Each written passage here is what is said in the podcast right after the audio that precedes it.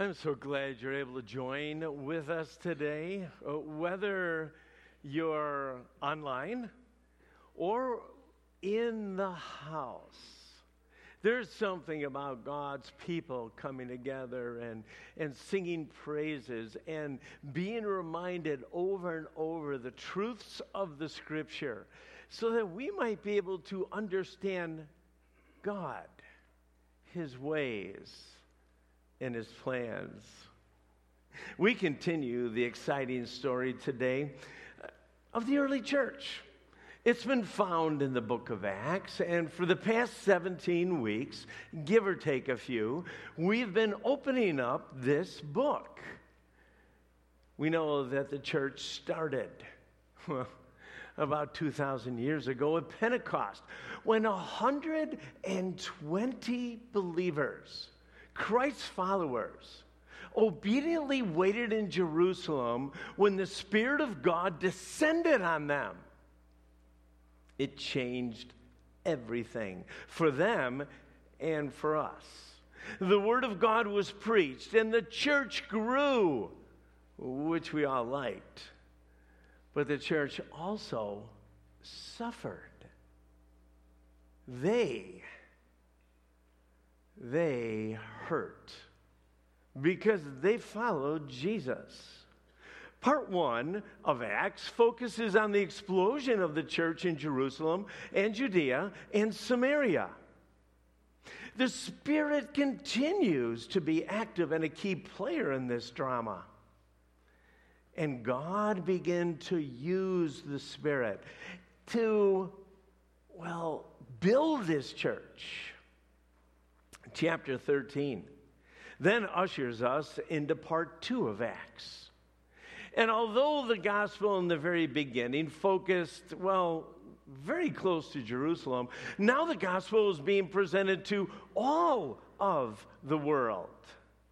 God's plan was really simple fill believers with his spirit and send them out to be the church his ambassadors, proclaiming his powerful message of life. So God did, uh, so Paul did just that.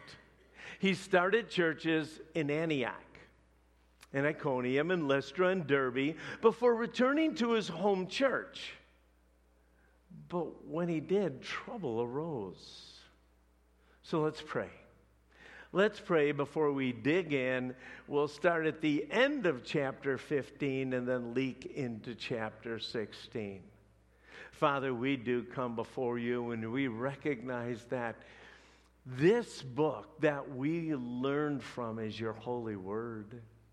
It is God breathed, it is given to us to inspire and to convict. Lord, we are loving the story of the early church we are seeing what's important and how it just naturally expands as you lead your people and give your folks your life changing words. Lord, we, we want to learn from that. We want to do your body well. We want to be your hands. We want to be your feet. We want to faithfully be able to share good news, the good news that have changed us from the inside out. We are so grateful that Jesus died in our place. He shed his blood in our place so that we might be able to be reconciled and redeemed. That message has changed us and it changes the world. We pray, Father, for all those churches in the area, all those churches all over this state and this nation and this world that are meeting together, who are praising you and proclaiming your word and meeting in prayer. And, and God, in some ways, we don't know how you do that. We don't understand how you are so big and so powerful, but you do. We pray in particular, dear Father, for Northbridge Church and Emmanuel Church and Grace Point Church right in our area. We pray that you would move those people you would encourage them and that they would be salt and light. We are grateful again, God, to be able to open up your word. So teach us, teach us this day. May nothing we do, may nothing I say distract from what you want to do in our lives. Thank you, Father. We pray all these things in your Son's name. Amen.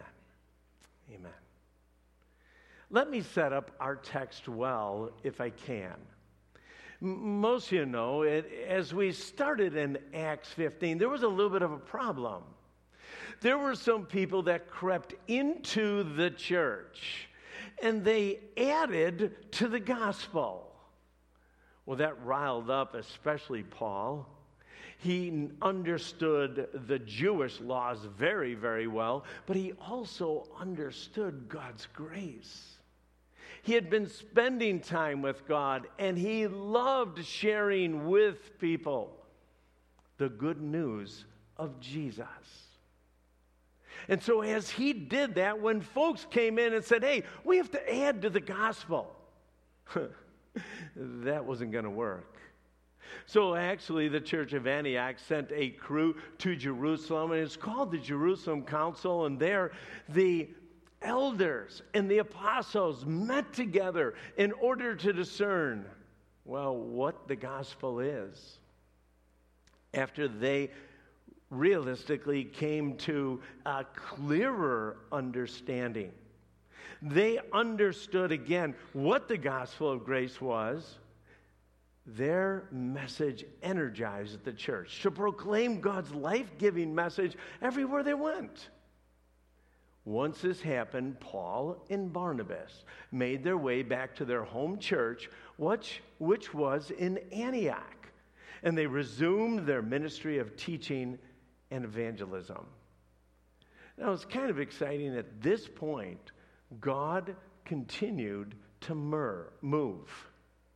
I, I would like to say he stirred Paul but as we're going to find out, Paul and Barnabas disagreed. They had some conflict. Now, uh, let me just remind you Paul and Barnabas were more than partners in ministry. They had been close friends many years, and even before sharing the hardships of that first missionary trip, the first missionary journey, they were buds. Barnabas became Paul's advocate and stood by him during a time when no other Christian felt safe because that former church persecutor was in the room. After all they had gone together, how could Paul and Barnabas be at odds? Both of the pillars of this church, they felt they were right. Each could support their position with Bible verses. Yet they reached a perfect and complete impasse. Let's open our Bibles. Acts chapter 15. I'm going to start reading it at verse 36. If you want to follow along in your Bible, please do. If you don't have one, you can follow along on the screen behind me. Acts chapter 15, verse 36. We're going to read through verse 41. After some time, Paul said to Barnabas, Let's go back and visit each city we previously preached the word of the Lord to see how new believers are doing. Barnabas agreed and wanted to take along John Mark. But if you mark your Bible, I, I would circle that one. It's, it's pretty sharp difference here. But, but Paul disagreed strongly. Since John Mark had deserted them in Pamphylia and had not continued with them in their work, their disagreement was so sharp they separated. Barnabas took John Mark with him and sailed for Cyprus. Paul chose Silas. And as he left, the believers entrusted him to the Lord's gracious care. Then he traveled throughout Syria and Cilicia, strengthening the churches there. Let's stop for a moment This text starts off after some time. We don't know how long Paul was back. We don't know how long he was teaching. But after just a little bit, Paul felt it was time to go back and check on all those churches. The churches, especially the four churches that he had started. He had left elders there, he knows, but again, you got to remember there wasn't texting, there wasn't emails, there wasn't even phone calls. Uh, he was wondering what was going on with those believers. I don't doubt that the Spirit prompted him. Paul was a shepherd. He wasn't just some kind of a fly by night evangelist that just wanted to make sure people got into the kingdom and then left them high and dry.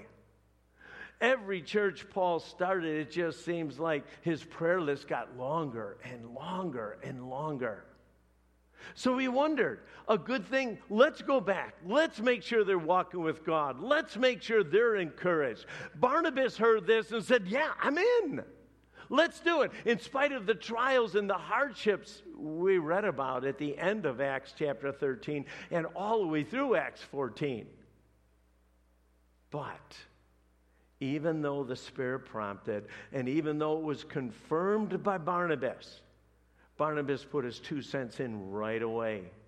Hey, let's get the old team back together. Let's bring John Mark. I'm sensing as soon as the word John Mark came out of his mouth, Paul looked at him. Maybe he gave him beady eyes. I, I have no exact clue what happened, but this really bothered Paul. I mean, Barnabas was on the trip with them. They had hardly even started the first missionary journey when John Mark wanted to go home. When we first read this in Acts, there weren't a lot of details, but here's some strong words that Paul uses. He says, I disagree with you, Barnabas. John Mark deserted us, and John Mark failed to finish. Wow, if you've been following another conflict. They just dealt with a conflict in the church over doctrine. You would have thought there should be peace. You would have thought that, oh, wow, let, let's just move forward here. No more disagreements, no more fights, no more conflicts. But a conflict over the ministry team a conflict over who would be on the leadership team. We honestly don't get a lot of details here, but we do get the results. They split. They split. And literally, they both went to different parts of the world to encourage and strengthen the church. Barnabas and John Mark went to Cyprus, which was their home, if you remember, to strengthen the churches there. And Paul and Silas went to Syria and Cilicia to strengthen the churches there. The church encouraged or entrusted Paul to God's gracious care. Doesn't say anything about Barnabas at the moment, but it's interesting because if you read the commentaries here, or you try to read some of the biblical scholarship here, they're kind of divided. Some will say this is that the church literally entrusted Paul to God's gracious care because they agreed with Paul. They thought Paul was right. Go do it, Paul. We're going to be praying for you. Take your new team and go back and encourage the church. Others think, well, they entrusted Paul to God's care because, because they said, well, you know, Paul, he's kind of strong headed. I mean, he's got a certain way about himself. And Lord, this is your guy. I'm not going to get involved in this one. I'm trusting him to you, God. This is what we need to do. Well, I'm not sure which way it is, but let's try to make a little bit of sense of this. First of all, the two guys, the two leaders in the church, the two friends, the two comrades, the way we would put it, they agreed on the purpose. The purpose was to go back and encourage what churches need, what Christians need. They just didn't agree on the personnel. You know, being in the church for a while now, this seems to be more common than you'd think. Most people do stay together. Most people understand mission. Most people say, yes, we are together as a church in order to go into this direction, ultimately to make disciples. But where church leaders differ often is on the leadership. Who's going to direct ministries? Who's going to lead ministries? Who's going to run ministries? So this isn't so uncommon. How would they work through the conflict and determine who would be best for the mission? You know, Paul is this tough, battle hardened uh, soldier of Christ who had no use for deserters and he had no confidence in John Mark.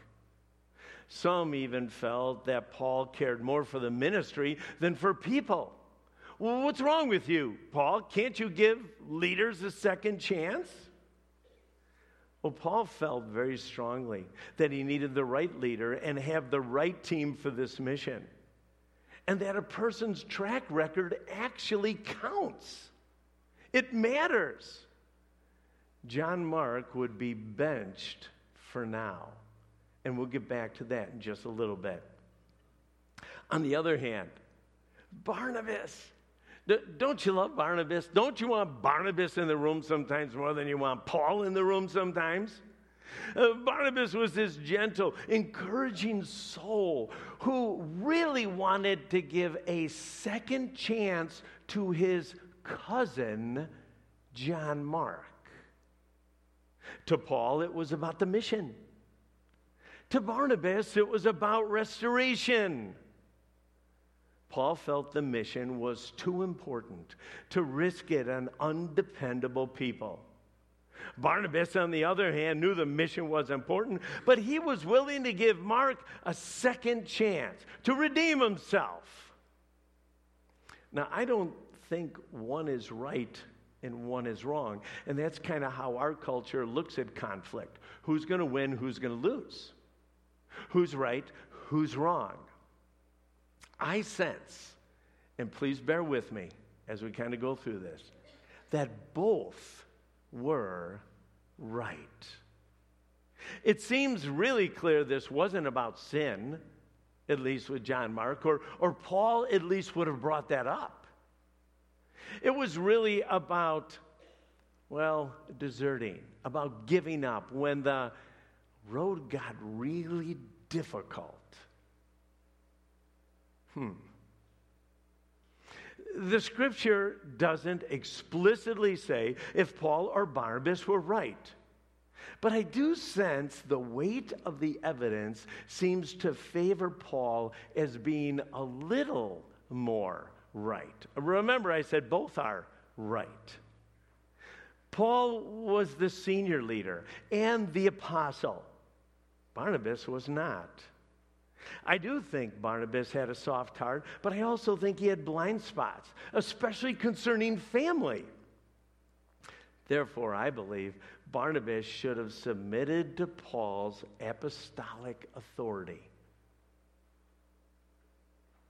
Secondly, I think Barnabas should have realized that it would have been unwise and difficult to have Mark as a team member if Paul just didn't trust him. So I look at those things, and, and Paul had some wisdom here. But ultimately, if I want to grab a truth out of this portion of Scripture, I would say this God uses all types of people to advance his kingdom. Two teams went out. We just hear about Paul's team more. I think God can use all types of spirit led people. We've talked so much about being led by the Spirit, of being sensitive to the Spirit, of walking with the Spirit, which simply means, again, that you would confess and I would confess my sin quickly in order for me to be able to hear the Spirit of God guide me and direct me. It's so critical.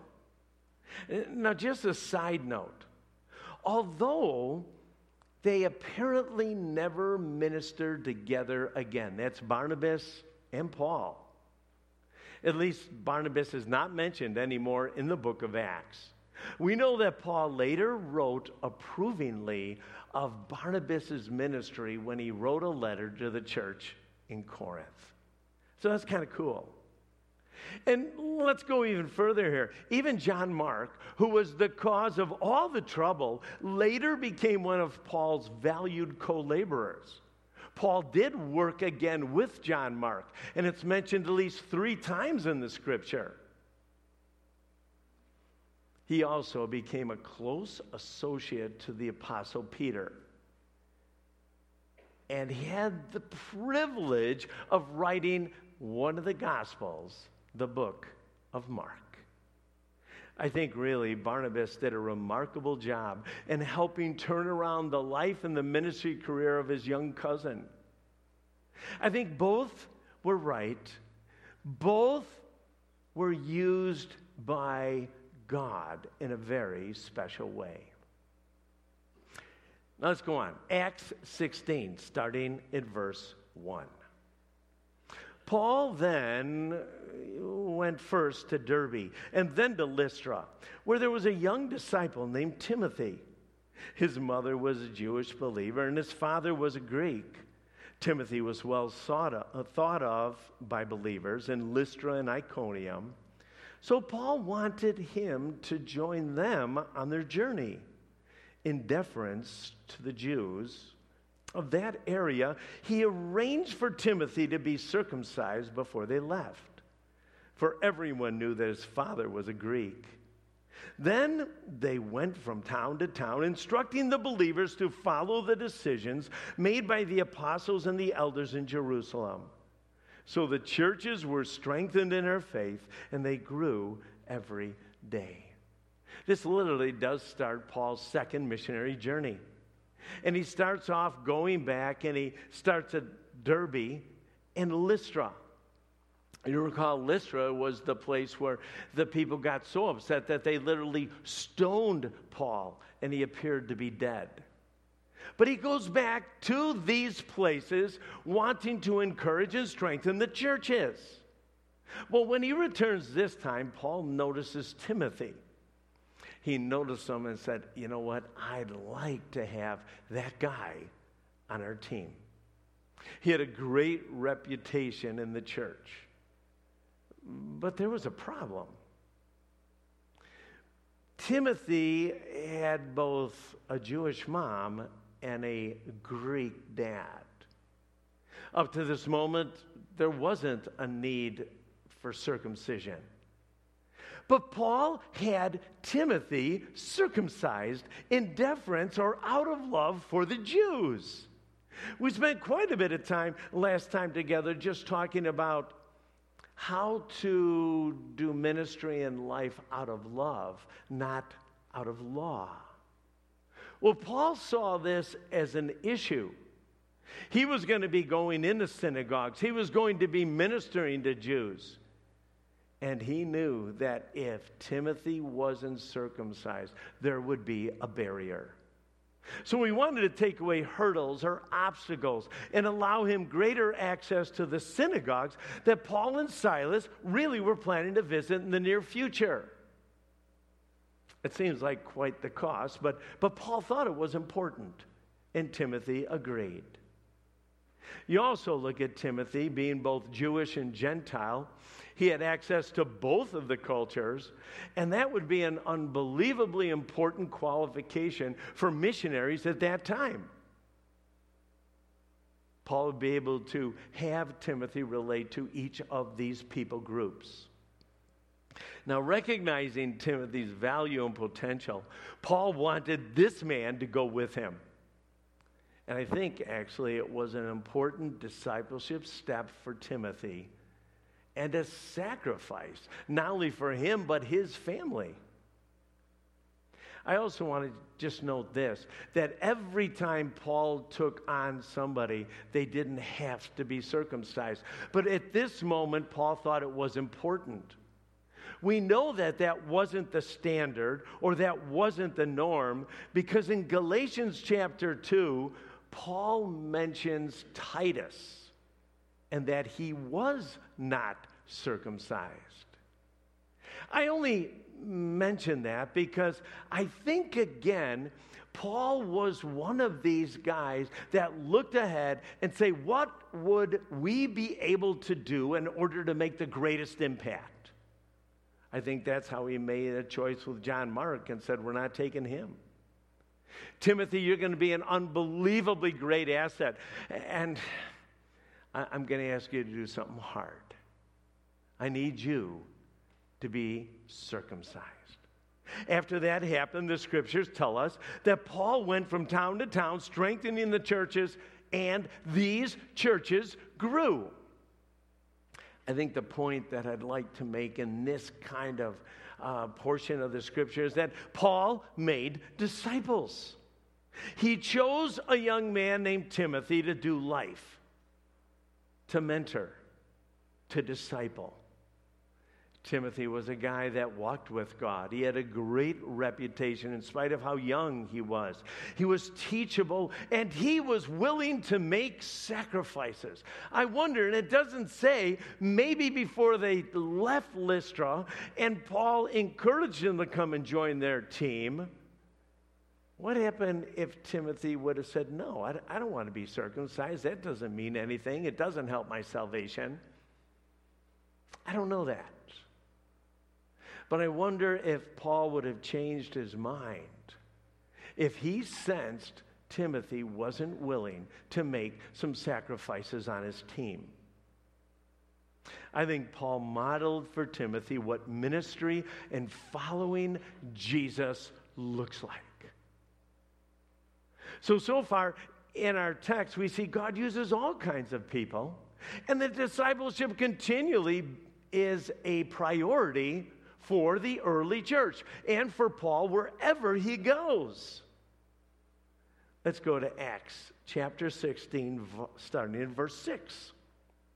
Next, again, this is kind of a uh, progression here. Paul and Silas traveled through an area of Phrygia and Galatia because the Holy Spirit had prevented them from preaching the word in the province of Asia at that time. Then, coming to the borders of Mysia, they headed north to the province of Bithynia. But again, the Spirit of Jesus did not allow them to go there. So instead, they went on through Mysia to the seaport of Troas. That night, Paul had a vision a man from Macedonia in northern Greece, was standing there pleading with him, Come over to Macedonia and help us. This is really interesting because you would have thought that Paul was so connected with God that he would just know where to go, when to go, how long to stay. But Paul very much was on a journey, just like you and I are on a journey. He, we, he was. So the scriptures tell us this that the Spirit prevented Paul and Silas from preaching in Asia. They were leaning toward going north. But God said, No, I, I don't want you to go that direction. What you want to do is good, but that's not my plan for you. So they went through different areas, and the message came back the same. The Spirit denied access to Bithynia. So they travel then through Mysia to Troas. And uh, again, if you want to look at some of your Bible maps or you go through this, you'll, you'll see the choices that they made. But what was so unique is it seems like everywhere where Paul really wanted to go, God said, no. Either you don't go or not at this time. The verb tenses here clearly imply the consistent attempt to go north, but the doors were closed. They understood that God has every right to open and close opportunities, to give and to take away. God is God. The debate here really comes down to this. When God closes a door, or when God does not allow you to do ministry in a certain area, do you wait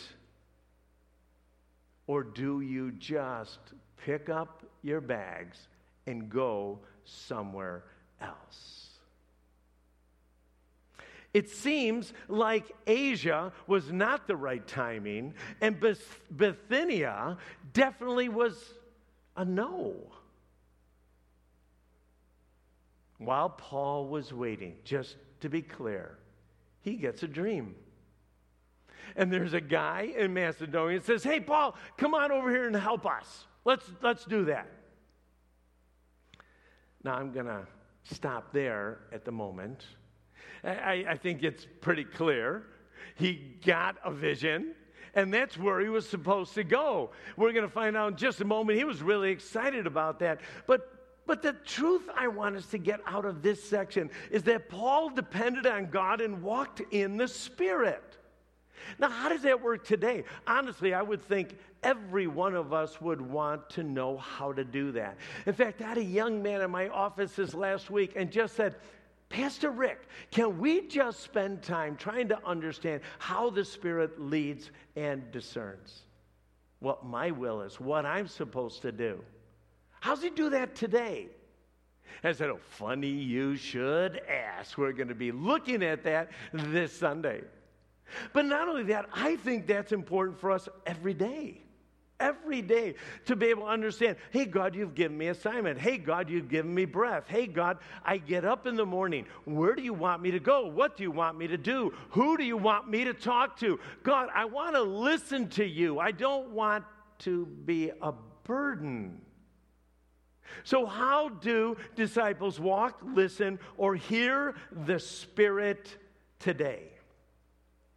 Well, in our text, we can clearly see the Spirit uses circumstances at times, and other times, He gives us clarity or clear directives.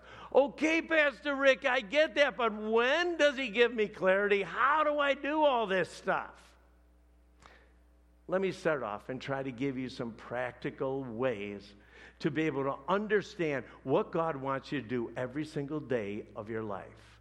First of all, and we mentioned it just quickly just a little while ago, but only the holy or the sinless or the clean can actually hear the Spirit of God. The psalmist writes in Psalm 66, verse 18 If there is iniquity in my heart, if there is sin in my heart, God cannot hear me. The communication is stopped. I can't hear God. He can't hear me. So, one of the critical things for each one of us is to make sure that we confess our sin when we sin that we are clean, that we have a different attitude towards sin than a common man, that that it offends a holy God, that it restricts us from hearing a holy God. If we have sin in our life, He cannot guide us, He cannot direct us. And maybe one of the first steps and the most simple step and the most critical step is when you sin, when I sin, when I rebel against God, no matter what it is, that we confess our sins.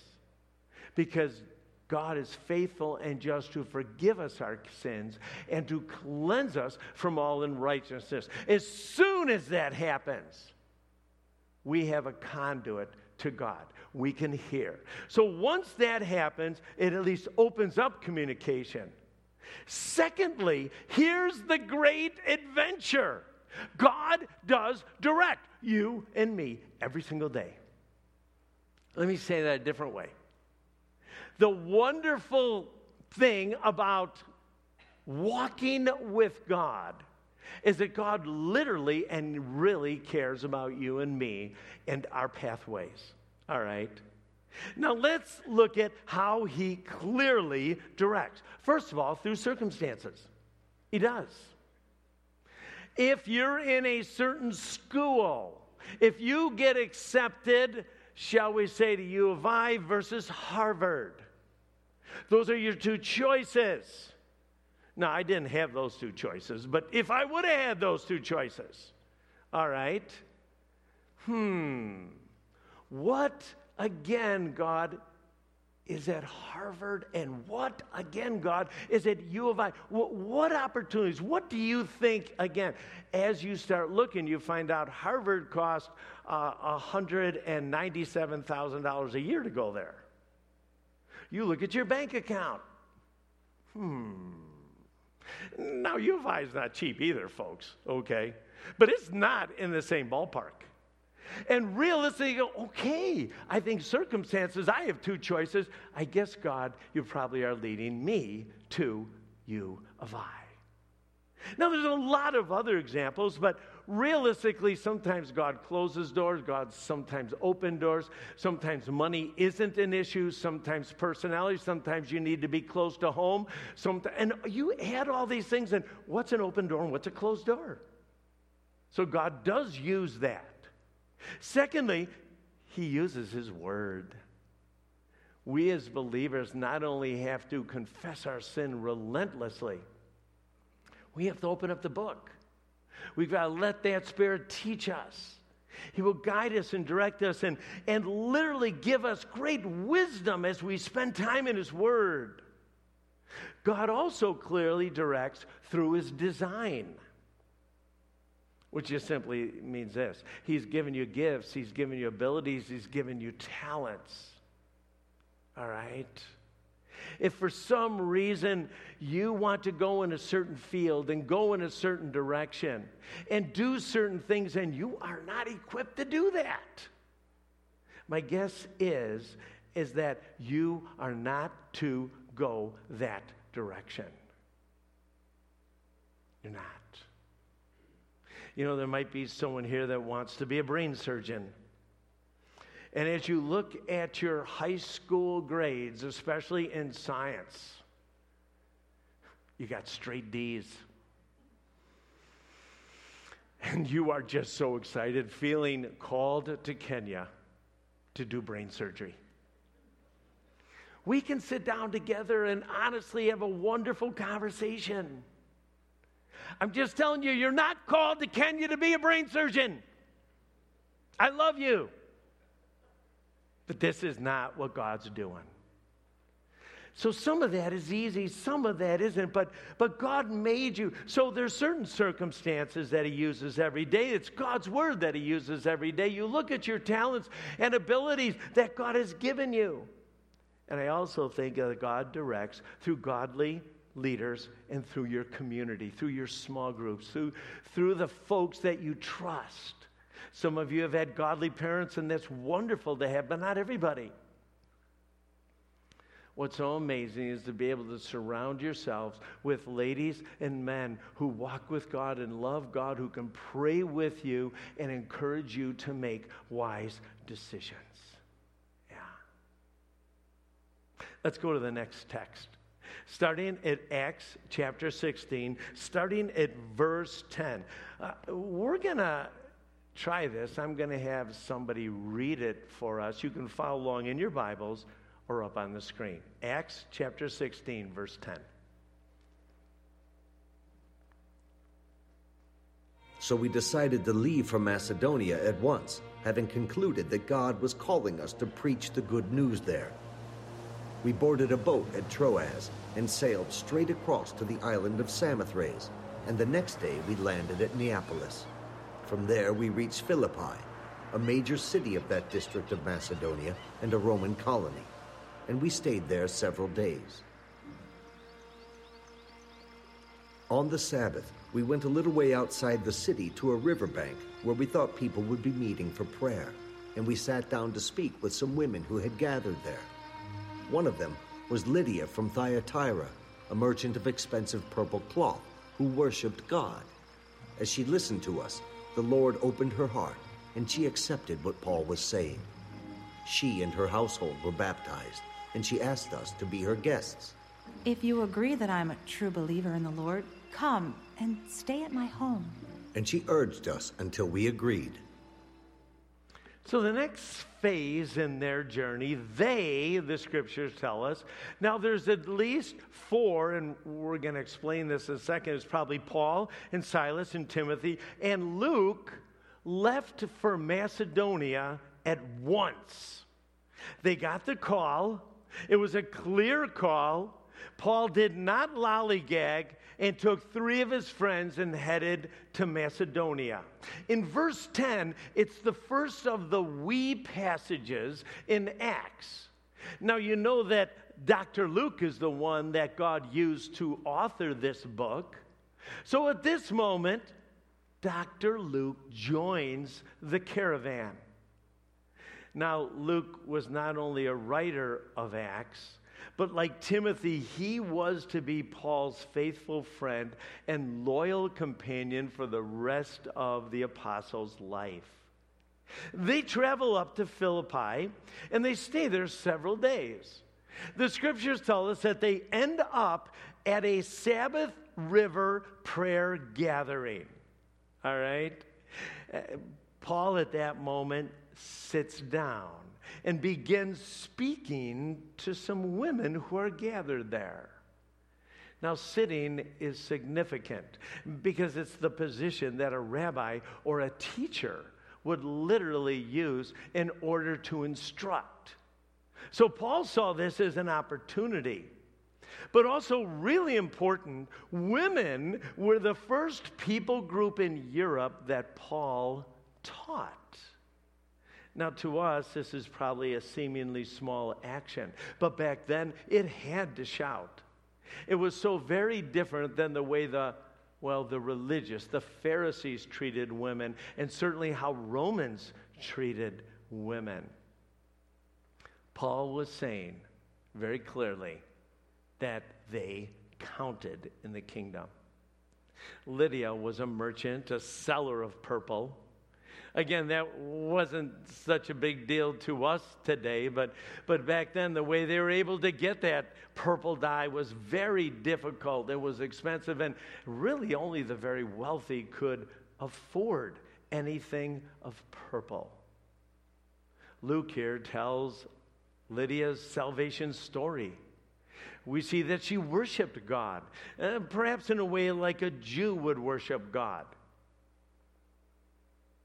She listened and responded when God chose to open her heart. Lydia knew about God. Lydia was beginning to think differently about God. But when she heard the good news, when she heard Paul teach, all of a sudden the firecrackers went off. She listened and responded. God opened her heart. And the scriptures tell us that she and her household were baptized. Now, back then and even today, baptism is really an outward sign of a redeemed individual's identification with Christ. This has nothing to do with salvation, this is an act of obedience. And we have baptism services here, simply so that we might be able to be obedient as believers. And some of you may even see this as a next step in your journey. But the scriptures tell us this that Lydia invited the team. At this moment, again, it's Paul and Silas and Timothy and Luke to be their guests, and they agreed. They went there. And I'm sure they encouraged them especially after they came to salvation. Now, the part I want you to get right here is that Paul obeyed quickly. What an inspiration, really. What an opportunity for, for us to learn from Paul. He, he has this vision, it's pretty clear. Hey, go over to Macedonia. He didn't have a lot more details, he didn't. In fact, we find out that there wasn't even any synagogues there. So, so he pulls into Philippi. What do I do? Where do I go? God, you told me to come here. Well, let me think. Sometimes there's prayer gatherings, and I ask some questions, and there's one at a river. I'm going to go there. And God began to work. You know, if we look at the four truths that I think God wants us to understand today, I think you're going to go home different people. The first thing he wanted us to understand is that God uses all kinds of people to expand the kingdom. It just simply means stay right with God. And stay right with people so you can focus on the mission. I got a text literally 10 minutes before we gathered early together with the worship team, which we do every Sunday morning. We go over that Sunday and we begin to pray through what is going to happen. We pray for every one of you who come. But the message that I got was Carden is with Jesus.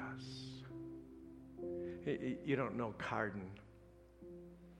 But my brother sent that text. Carden was a man who came to faith underneath my dad's ministry back in Chicago out of the Awana clubs.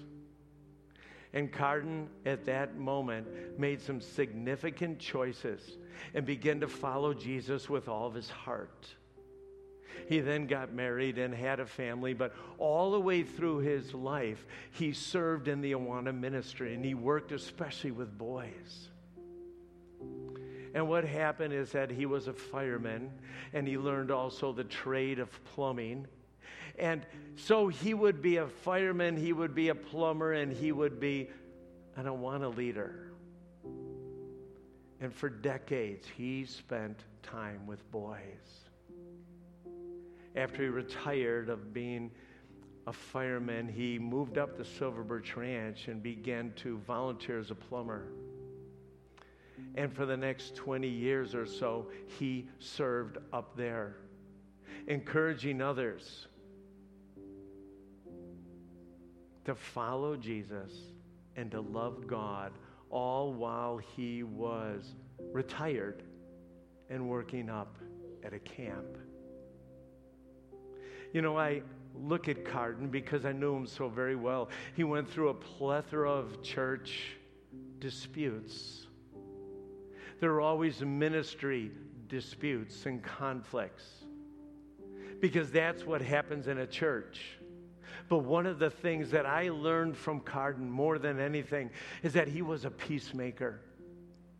He was a guy that understood the mission. He was the guy that understood, in spite of, well, difficulties among people that eventually were worked out, he would keep his focus on the mission. It's a little unique today that I'm speaking from Acts 15. And right before I come up, I hear about Carden. I thank the Lord for Carden. I think Carden is having an amazing time right now because I know he's with his Jesus. But I know this is that so many times we forget that life is so short. And we focus on things that are rather insignificant and we forget what the mission of God is.